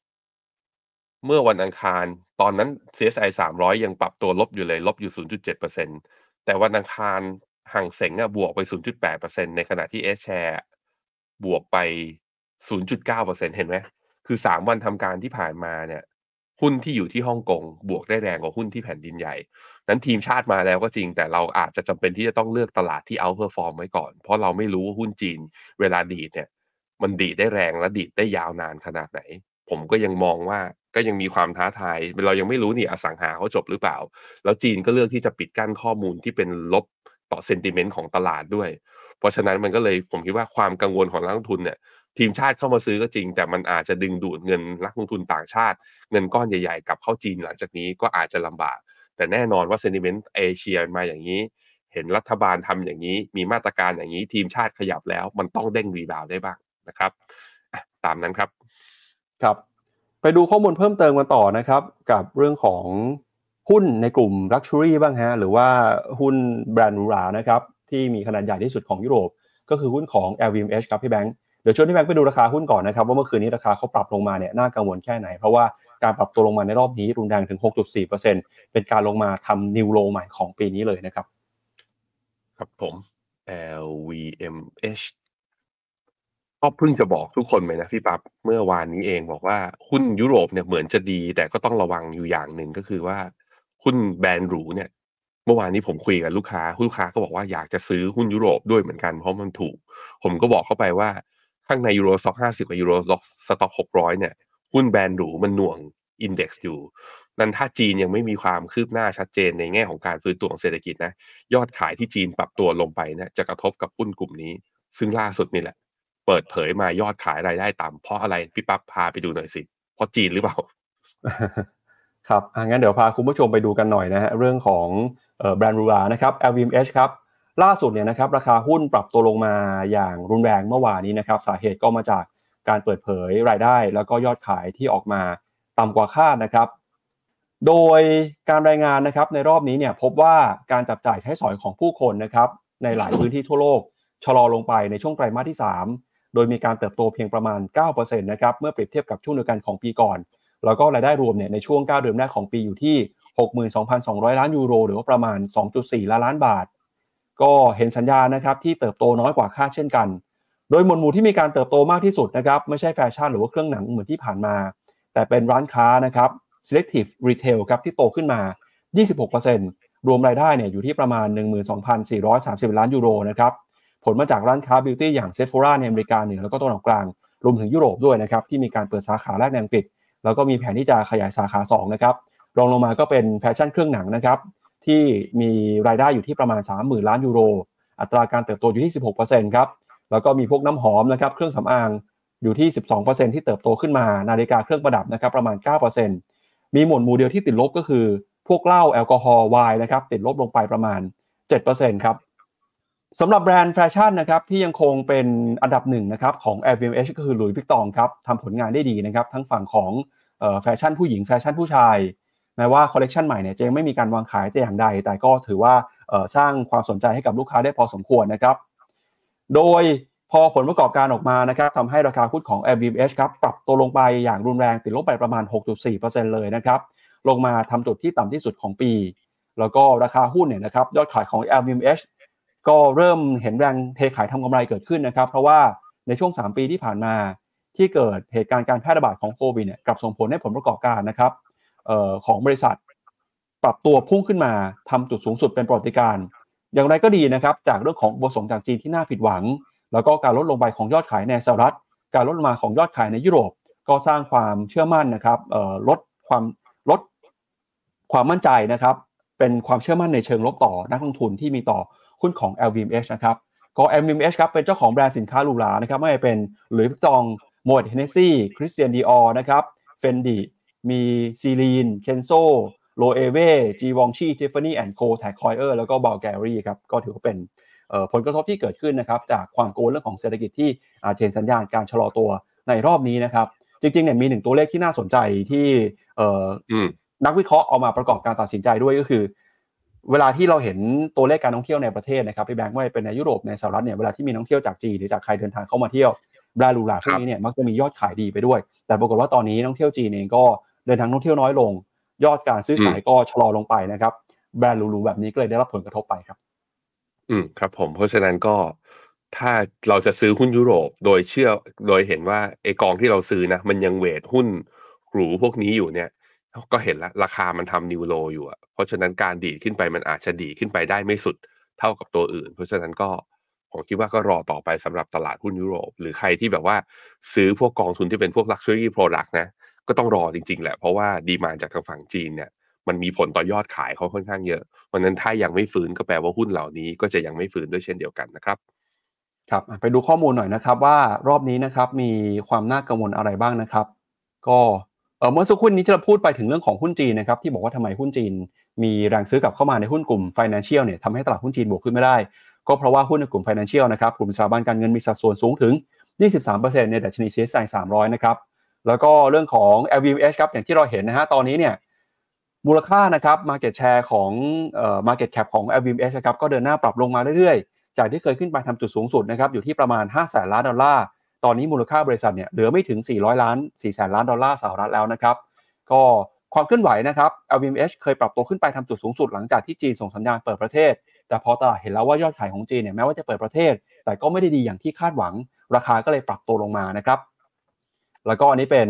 เปรียบเทียบ forward PE ของ LVMH นะครับ เทียบกับดัชนี NASDAQ ร้อยครับ ครับผม ครับอ่าแล้วก็ไปดูก็ครับเชิญที่แบงค์ขอขอกลับไปที่หน้าเมื่อกี้หน่อย ก็จะเห็นว่า เออไม่แน่ไม่ไม่แบบว่าแปลกๆนิดนึงก็คือว่าเออทำไมมันวิ่งตามกันกับหุ้นเทค แต่ว่ามันคือมองอีกมุมหนึ่งคือ พวกหุ้นแบรนด์หรูเนี่ยมีความคล้ายหุ้นเทคในเรื่องอะไรพี่ปับลองนึกสิมันคือเรื่องของการที่ยอดขายไม่ได้ไม่ได้กระจุกตัวอยู่ในประเทศใดประเทศหนึ่ง มันกระจายไปอยู่ที่อื่นด้วยเช่นเดียวกัน คล้ายๆ กับพวกหุ้นเทคอะ Facebook Amazon Google รายได้ไปอยู่ที่อเมริกา ราะฉะนั้นมันเป็นหุ้นที่เคลื่อนตัวตามตัวเขาเรียกว่าตามการเคลื่อนไหวของเศรษฐกิจโลก ตามคาดความคาดหวังหรือ outlook ที่เกี่ยวข้องกับทั้งโลก มันก็เลยเป็นการเคลื่อนไหวที่มี correlation ไปในทางเดียวกันนะครับครับไปดูมุมมองของนักวิเคราะห์หน่อยนะครับ Bloomberg consensus ครับนักวิเคราะห์ 29 ราย ยังคงชอบหุ้นของ LVMH อยู่นะครับ มองว่าราคาที่อยู่ในระดับนี้เนี่ยถือว่ามีความน่าสนใจ เพราะว่าเขาให้ราคาเป้าหมายอยู่ที่ประมาณ 871 ยูโรอ่ายูโรดอลลาร์นะครับก็จากราคาปัจจุบัน 686 ยูโรเนี่ยก็มี upside ประมาณ 27%ครับ อืมครับผม ครับ แล้วก็มีหุ้นหนึ่งหนึ่งตัวครับที่มีความน่าสนใจนะครับ ก็คือหุ้นของเออ Birkenstock ครับ Birkenstock เนี่ยเป็นผู้ผลิตรองเท้าสัญชาติเยอรมนีนะครับเขาก็เพิ่งจะเข้ามาจดทะเบียนซื้อขายในตลาดหลักทรัพย์นิวยอร์กเมื่อวานนี้ครับ ราคา IPO เนี่ยอยู่ที่ประมาณ 60เอ่อ46 ดอลลาร์ต่อหุ้น แต่ปรากฏว่ามาเทรดวันแรกเนี่ยราคาร่วงลงไป 12%ครับ มาอยู่ที่ประมาณ 41 ดอลลาร์นะครับ ก็ถือว่าเป็นแรงเทขายที่เกิดขึ้นนะครับ หลังจากที่ก่อนหน้านี้เนี่ยนักทุนตื่นเต้น แล้วก็จับตากันนะครับกับผู้ผลิตรองเท้า สัญชาติเยอรมนีแห่งนี้ เพราะว่ารองเท้าของเขาเนี่ยได้รับความนิยมไปทั่วโลกเลยนะครับ ตอนที่มีการตั้งราคา IPO มูลค่าบริษัทเนี่ยสูงถึง 8,600 ล้านดอลลาร์เลยทีเดียว แต่อะไรก็ตามนะครับ มีแรงขายเกิดขึ้นมาหลังจากที่เข้ามาเทรดวันแรก ก็เนื่องมาจากตลาดเองก็อาจจะมีความกังวลนะครับต่อมุมมองของการเติบโตยอดขายที่เกิดขึ้นในต่างประเทศนะครับก่อนหน้านี้เนี่ย Birkenstock นะครับมีการต่อยอดพัฒนาสินค้าอื่น ที่ไม่ใช่แค่รองเท้าอย่างเดียว มีการพัฒนา skincare นะครับแล้วก็มีการพัฒนาผลิตภัณฑ์อย่างเตียงนอนด้วย นักลงทุนครับก่อนหน้านี้สนใจหุ้นตัวนี้มาก เพราะว่าเป็นแบรนด์รองเท้าที่อยู่ภายใต้บริษัทนะครับที่ได้รับการตอบรับจากลูกค้าเป็นอย่างดี แล้วก็ความสำเร็จของรองเท้านะครับรุ่นต่างๆ โดยพ้องยิ่งรุ่น อาริโซนาเนี่ยที่ใครหลายๆ คนน่าจะเคยสวมใส่กันนะครับ ก็ถือว่าได้รับความนิยมจากวัยรุ่นมากมายเลยนะฮะ พอรองเท้าคู่นี้เนี่ยไปปรากฏอยู่ในภาพยนตร์บาร์บี้นะครับ ก็สร้างยอดขายได้อย่างถล่มทลาย แล้วก็เบอร์เกนสต็อกนะครับที่ผ่านมามีรายได้เติบโตขึ้นมาอย่างต่อเนื่อง ตั้งแต่ปี 2020 ถึง 2022 นะครับ รายได้เพิ่มขึ้นมาจาก 700 กว่าล้านยูโรเนี่ยขึ้นมาเป็น 1,200 ล้านยูโรเลยนะครับ กลยุทธ์การทำตลาดครับก็มีการใช้จุดแข็งของคุณภาพสินค้านะครับที่มีแผ่นรับเท้าเนี่ยที่เป็นรับอุ้งเท้า เป็นเอกลักษณ์ของแบรนด์ แล้วก็ความหลากหลายของสินค้าที่มีหลากหลายรุ่นนะครับ มีการวางจำหน่ายไปทั่วโลกมากกว่า 100 ประเทศ แล้วก็เป็นที่นิยมชมชอบนะครับของบรรดาผู้บริโภคครับ จริงๆเนี่ยตอนแรกๆที่รองเท้านี้ออกมานะครับ หลายคนก็บอกเออดูไม่ค่อยสวย ไม่ค่อยน่าใส่เท่าไหร่ แต่ปรากฏว่าพอวางขายจริงเนี่ยก็ไม่ว่าจะเป็นเด็กไม่ว่าเป็นผู้ใหญ่นะครับ มีการซื้อรองเท้านี้ไปใส่กัน ถ้าไปดูข้อมูลเนี่ยจะเห็นว่าเออคนที่ใส่รองเท้า Birkenstock นะครับถ้าดูตามอายุเนี่ยสามสิบเอ็ดเปอร์เซ็นต์ครับไม่ใช่คนที่มีอายุเยอะนะฮะเป็นคน gen millennial ครับพี่แบงค์แล้วก็รองลงมาเนี่ยก็คือ Baby Boomers ครับ30%แล้วก็มี Gen X ประมาณ27%แล้วก็มี Gen Z ประมาณ12%ครับอือครับผมผมพาไปดูฮะนี่เว็บไซต์เขามีเบอร์เกนสต็อกประเทศไทย ผมเป็น เพิ่งครับเมื่อกี้สลับหน้าพอจอครับพอพอผมเห็นข่าวปุ๊บก็เลยลองสมัครดู ผมยังไม่มีนะผมยังไม่มี แต่เห็นราคาเห็นราคาแล้วก็ตกกระจายนิดนึง แพงพอๆกับฟิปฟอปเลย ครับนี่ราคานี่อะไรไอ้รุ่นเมื่อกี้ของปั๊บรุ่นอะไรนะเขาบอกว่ารุ่นต่างๆออะเล็กโซนาครับอาริโซนาเขาตั้งชื่อรองเท้าตามมลรัฐอย่างเงี้ยเหรอเนี่ยบอสตันคือบอสตัน มีบอสตันหนังกลับกับ Boston EVA Boston EVA เนี่ยสองพันเก้าร้อยเก้าสิบก็แพงแล้วนะ คือเจอหนังกลับเข้าไปหกพันเก้ารองเท้าบ้าอะไรหกพันเก้าเป็นรองเท้าแตะนะเอออาริโซนานี่ เนี่ยเหรอ ครับ เนี่ยน่ะเหรอสี่พันแปดใช่ครับพี่แบงค์อืมพี่ปั๊บสักครู่ไหมผมเคยมีครับ แต่ผมใส่แล้วผมเออมันมันไม่มันไม่รับกับเท้าผมเดินไม่ค่อยสบายเท่าไหร่แต่หลายคนใส่แล้วชอบนะครับเขาบอกว่ามันรับเท้าแล้วเดินสบายผมว่า อยู่ที่อยู่ที่ลักษณะขเราองแต่แต่คละนคนต้องไปนะลครับองต้องไปลองว่างั้นใช่ครับอะได้อะแต่ละคนนะก็แล้วแต่เลย ปัจจุบันนี้ผมลองดูข้อมูลเพิ่ม ปัจจุบันนี้ Birkenstock มีบริษัทไอ้ยมีประเทศที่จำหน่ายเนี่ย เกิดเกินร้อยเกินร้อยประเทศแล้ว มีพนักงานหนึ่งหมื่นคน อ่าใช่ที่ปั๊บบอกโอ้ก่อตั้งมาตั้งแต่ปีหนึ่งเจ็ดเจ็ดสี่ชื่อคุณ Johann Adam Birkenstock เอาแล้วก็เอาเนี่ยเอานามสกุลเขามาตั้งเป็นชื่อบริษัทไปเลยนะฮะถูกเทคโอเวอร์ตั้งแต่ปี 2021 ให้บริษัทชื่อ L Catterton เป็นบริษัทที่เป็นอ่าเป็น VC การลงทุนระดับโลก แล้วก็นี่แหละพอได้เงินมาก็ขยายกิจการตั้งแต่ปี 2021 หลังโควิดที่ผ่านมาเนี่ยรายได้ 3 ปีที่ผ่านมาโตเฉลี่ยปีละเกิน 10%จากการขยายสาขา แล้วก็นี่แหละได้แฟรนไชส์หนังในการ support ด้วยเช่นเดียวกัน อะไปหาซื้อกันได้ แต่สำหรับผมนะ ขอบายแพงเกินไปนะครับครับอะไปดูคอมเมนต์คุณผู้ชมหน่อยครับก่อนที่ไปดูข่าวในประเทศเรื่องของมุมมองจากแบงก์ชาตินะครับที่มีต่อเศรษฐกิจไทยครับพี่แบงค์ครับผม คุณสลันเขาบอกว่าเมื่อวานนี้เขาดีใจที่ได้เจอไอดอลของเขาคุณปั๊บแล้วคุณสลันได้เข้าไปพับได้ได้ทักคุณปั๊บไหมพี่ปั๊บเจอเขาไหมทักกันไหมอ๋อเมื่อวานนี้ผมเจอคุณสลันครับ เมื่อวานนี้ผมไปตึกสินทรครับพี่แบงค์ แล้วก็เดินเดินๆอยู่ครับ มีคนไปเข้าทำอะไรมาสมัครงานเหรอเฮ้ยไปสมัครไม่งานเหรใช่อครับ ไม่ใช่ ไม่ใช่ครับ ครับเอาไปเจอไปเจอเพื่อนครับ ไปเจอเพื่อนครับ โอเคก็โอเคครับอ่ามีคุณมีคุณสลันเดินเข้ามาทักครับ บอกว่าดูรายการ Morning Brief ทุกเช้าเลยครับแล้วก็บอกชอบพี่แบงค์ชอบพี่เจษมาก แล้วก็บอกว่าคุณสลันเนี่ยตอนนี้กำลังวางแผนอยู่ครับ ที่จะอ่านหนังสือแล้วก็หาความรู้เรื่องการเงิน เพื่อไปสอบใบอนุญาต แล้วก็เตรียมจะมาสมัครเป็นเอ่อ FA ด้วยนะครับ ก็โอ้เอครับ คือเมื่อวานนี้ผมเจอคุณสลันผมรู้สึกว่าโอ้ก็ดีใจมากๆนะครับ ที่ได้เจอคนที่ดูรายการของเรานะครับ ก็อยากจะขอบคุณคุณสลันด้วยนะครับ ที่ติดตามรายการของเรามาตลอด แล้วก็อยากเป็นกำลังใจให้ครับ ตอนนี้มีหลายท่านนะครับ ที่หาข้อมูลเอ่อผ่านช่องทางต่างๆของฟิโนเมนาเพื่อที่จะเอาไปพัฒนาตัวเองนะครับ พัฒนาความรู้ด้านการเงิน แล้วก็บางท่านเนี่ยอาจจะเปลี่ยนอาชีพเลยนะครับ คุณสลันก็บอกว่าอยากจะลองเปลี่ยนอาชีพเป็นสายการเงินดูก็เอ่อเอาใจช่วยนะครับ เป็นกำลังใจให้ครับขอบคุณมากเลยครับ ครับผมปัจจุบันนี้เรามี FA ที่มีรายได้จากการให้คำแนะนำในการลงทุนเนี่ยจัดพอร์ตกองทุนรวมเนี่ยหลักแสนนะรายได้หลักแสนเนี่ยมีจำนวนคือใช้ได้เลย คือเกินสองหลักอะมากกว่ามากกว่าเก้าถึงสิบคนแน่ๆ ส่วนรายได้ที่ออกมาแล้วเปลี่ยนชีวิตคือสามารถที่ คือรายได้มันมีแต่จะเพิ่มขึ้นด้วย ถ้าคุณดูแลลูกค้าไปเรื่อยๆนะจัด port อย่างถูกวิธี มีการ rebalance หรือทำให้ลูกค้าแบบ DCA แล้วเติม port ขึ้นไป อยู่เป็นคู่คิดอยู่เป็นพันธมิตรกับลูกค้าไปในระยะยาวเนี่ย คือมันก็รายได้มันคือมันมาจากส่วนแบ่งค่าธรรมเนียมนั่นแหละ เพราะฉะนั้นคือ port ลูกค้าโตเราก็โตตาม ก็น่าสนใจครับเป็นอาชีพที่ผมกับคุณเจษเนี่ยก็เชื่อกันมาก ๆว่ามันจะสามารถที่จะเป็นแหล่งที่เรียกว่าหารายได้ เพิ่มอีกแหล่งอีกช่องทางหนึ่งในยามที่เศรษฐกิจ หรือว่าการงานของเรามันอาจจะแบบว่า ประเทศไทยมันเศรษฐกิจมันโตน้อยเนาะพอมันโตน้อยมันก็แปลว่าคือ เราจะหวังว่าอาชีพเดียวแล้วมันจะเลี้ยงตัวเองไปเนี่ย ก็อาจจะแบบว่าเสี่ยงไปนิดนึงสำหรับใครบางคน เพราะนั้นก็สามารถมาเลือกได้ มันไม่ได้มีต้นทุนอะไร เพียงแค่ขยันและสอบให้ได้ แล้วก็มี mindset มีความตั้งใจในการดูแลลูกค้าที่ดี เราก็มีทีมที่ยินดีในการ support นะครับมีคนบอกว่าถามมาเรื่องทอง อย่างคุณซีลนะเขาบอกว่า ถือ SCB Go Hedge แต่กองที่วิ่งคือ SCB Go มันแล้วแต่ช่วง อย่างช่วงเนี้ยไอพอบาทมันกลับมาแข็งอย่างเงี้ย ผมคิดว่าก็ต้องถือกองทองที่เป็น hedge แต่ว่าก็เข้าใจแหละกอง hedge ณตอนนี้เนี่ยด้วยความที่ดอกเบี้ยของบ้านเราเมื่อเทียบกับสหรัฐเนี่ยกับอเมริกาเนี่ยมันต่างกันเยอะ ต้นทุนในการ hedge เนี่ยแถวๆแบบ2.5ถึง3%มันก็เยอะจริงๆเพราะฉะนั้นการถือกองทองในตอนนี้คือเราต้องหวังอัพไซด์ในระยะที่ค่อนข้างยาวหน่อย ไม่ใช่แบบว่าระยะสั้น ๆ สั้น ๆ ก็ต้องมาเทรดตามผมอะเทรดพวก gold future อะไรอย่างนั้นไปนะครับ มีใครอีก คุณไลออนควีนถามว่าเดี๋ยวนี้ไม่มีคอแล้วเหรอ มีพูดอยู่ตลอดอย่าไปบางทีก็ไม่ต้องไป คือ พอผมพูดแล้วก็ซื้อเลยก็ได้ ไม่ต้องไปรอ technical call บอกผมบอกไปแล้วนะ ผมอะชอบ Megatrend ผมชอบหุ้นเทค ผมเห็นแล้วหุ้นอเมริกากลับมาเป็นขาขึ้นสถิติย้อนหลังก็บอกนะฟัง Morning Brief ขึ้นมา ผมป้ายยามาทุกวันทุกวันเนี้ยไม่คิดไม่มีกระจิตกระใจจะซื้อบ้างเลยเหรอครับหรือว่าซื้อไปที่แพลตฟอร์มอื่น มาซื้อเถอะอะเดี๋ยวผมวันนี้เดี๋ยวมีคุยกับทีม Investment เราจะมาดูกันพิจารณากันว่าหุ้นเทคเนี่ยจะสามารถเข้าไปเป็น technical call คือมันไปเข้าเงื่อนไข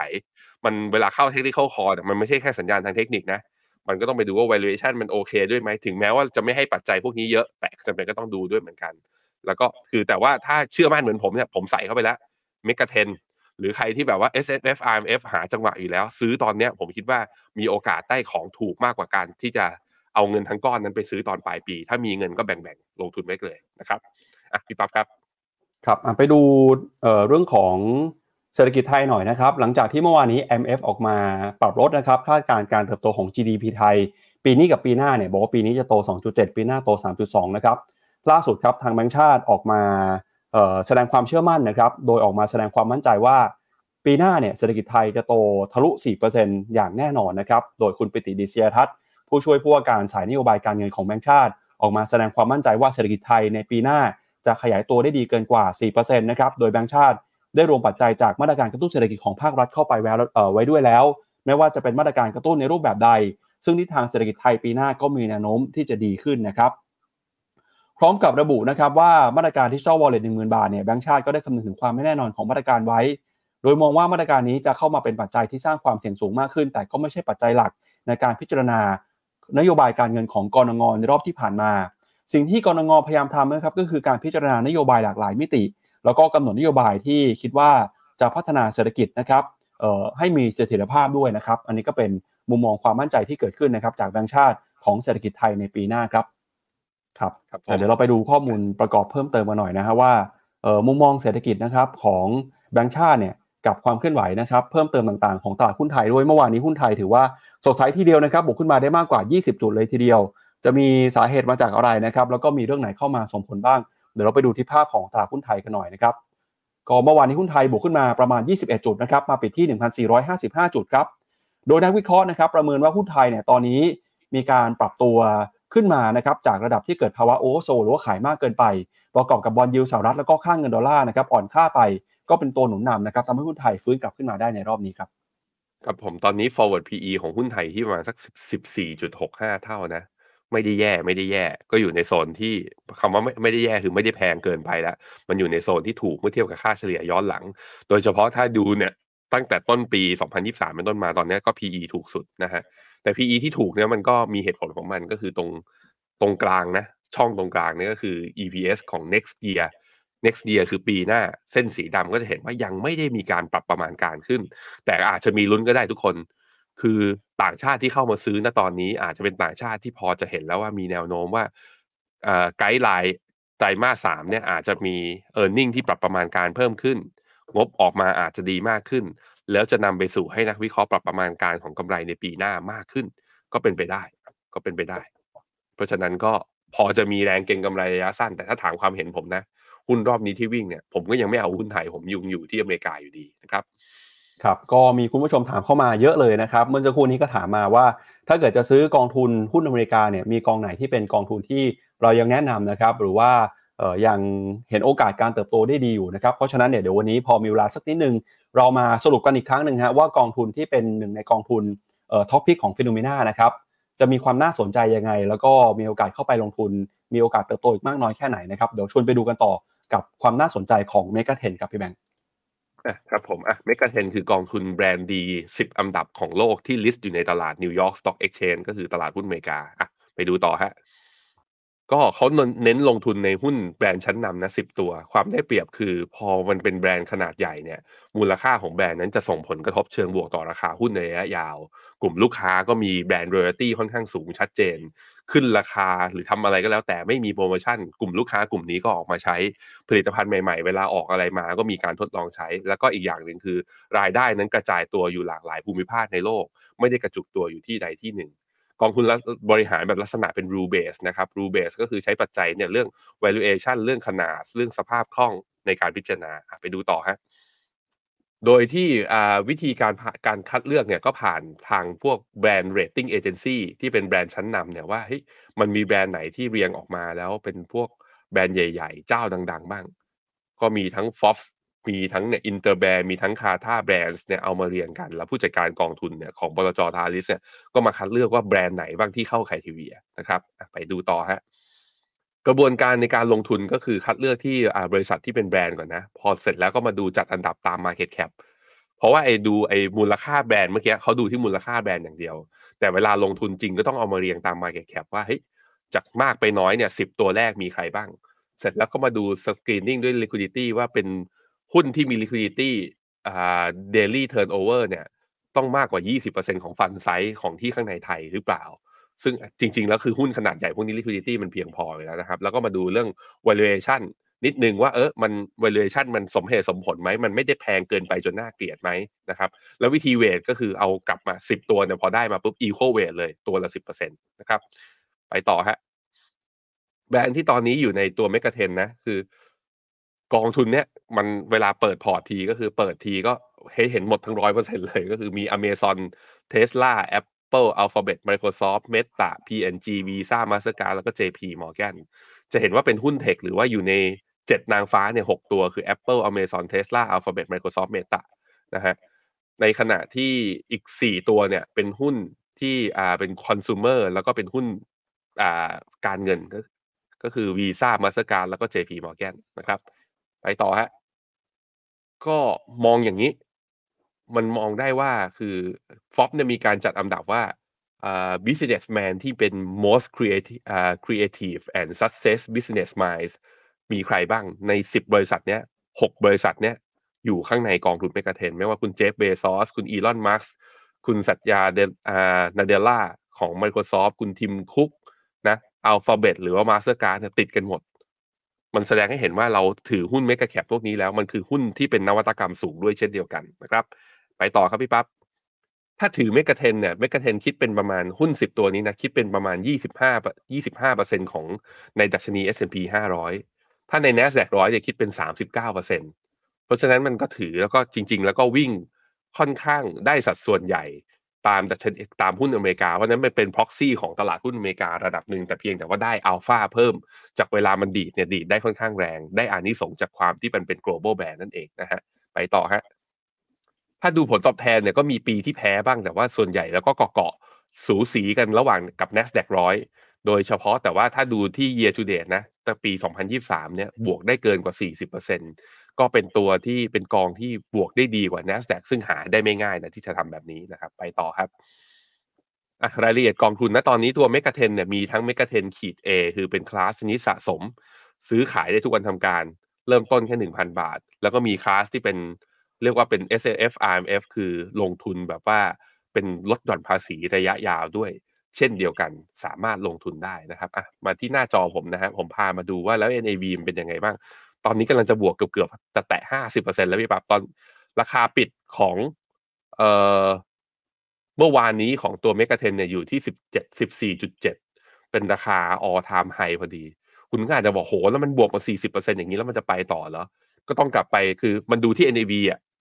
ก็อาจจะดูแพง แต่ก็ต้องกลับไปดูว่าไอ้หุ้นสิบตัวนั้นอะคุณคิดว่าระยะยาวมันวิ่งไปหรือเปล่า อย่างปีเนี้ยผมก็ย้ายเงินบางส่วนมา แล้วก็เอามาทยอยลงทุนแบ่งมาที่เมกะเทนด้วยเหมือนกัน ก็น่าจะมีคนถามว่าแล้วอย่างกองทุนพวก ARK หรือ Baillie Gifford ทำยังไงบ้าง ARK เนี่ยผมไม่นะ Baillie Gifford ก็รอบนี้ก็ต้องบอยอมรับว่า underperform จริงๆ แต่ผมก็ยังทยอยสะสมมันอยู่ในจังหวะที่เหมาะสมด้วยเช่นเดียวกันอะสรุปภาพรวมของ MEGA 10 นะครับ คือเป็นหุ้น 10 ตัวที่เป็นแบรนด์ชั้นนำระดับโลกนะครับพื้นฐานบริษัทก็แข็งแกร่ง ความสามารถทำกำไรดี มีรายได้จากทั่วโลก เป็นหุ้นมีนวัตกรรม เป็น เป็นหุ้นที่อยู่ในสัดส่วนหลักของดัชนีของอเมริกา ไม่ว่าจะเป็นดาวโจนส์ S&P 500 หรือ NASDAQ แข็งแกร่งเวลาเจอดอดาวเนี่ยดอดาวต่ำสามารถกลับมาทำ all time high ได้ทุกครั้ง ผลประกอบการเนี่ยเวลาออกมามักจะเซอร์ไพรส์ตลาดในทางบวก แล้วก็ดีดขึ้นไปได้ด้วยเหมือนกัน มูลค่า PE กับ Price to Sale เนี่ยอยู่ในเกณฑ์ที่ไม่ได้แพงจนน่าเกลียดมากเกินไป เพราะฉะนั้นก็ใครที่สนใจก็มามาเลยครับ ครับเอาละครับ ก็วันนี้นะครับเป็นวันทำการสุดท้ายของสัปดาห์ครับ วันพรุ่งนี้เป็นวันหยุด เราจะกลับมาเจอกันใหม่อีกครั้งหนึ่งคือวันจันทร์หน้าเลยนะครับก็ขอบพระคุณคุณผู้ชมครับสำหรับการติดตามและรับชมในวันนี้ เราสองคนลาไปก่อนนะครับวันจันทร์กลับมาเจอกันใหม่วันนี้สวัสดีครับ สวัสดีครับ ในโลกของการลงทุนทุกคนเปรียบเสมือนนักเดินทาง คุณล่ะเป็นนักเดินทางสายไหน กองนี้ก็ดี เทรนด์การลงทุนนี้ก็มา ใครว่าดีเราก็ไปหมดแต่ไม่ค่อยเวิร์กให้ Finnomena Exclusive บริการที่ปรึกษาการเงินส่วนตัว ที่พร้อมช่วยให้นักลงทุนทุกคนไปถึงเป้าหมายการลงทุน สนใจสมัครที่ f i n o m e f i n o m e n a e x c l u s i v e หรือ line at f i n o m e n a p o r t คำเตือน ผู้ลงทุนควรทำความเข้าใจลักษณะสินค้า เงื่อนไขผลตอบแทน และความเสี่ยงก่อนตัดสินใจลงทุน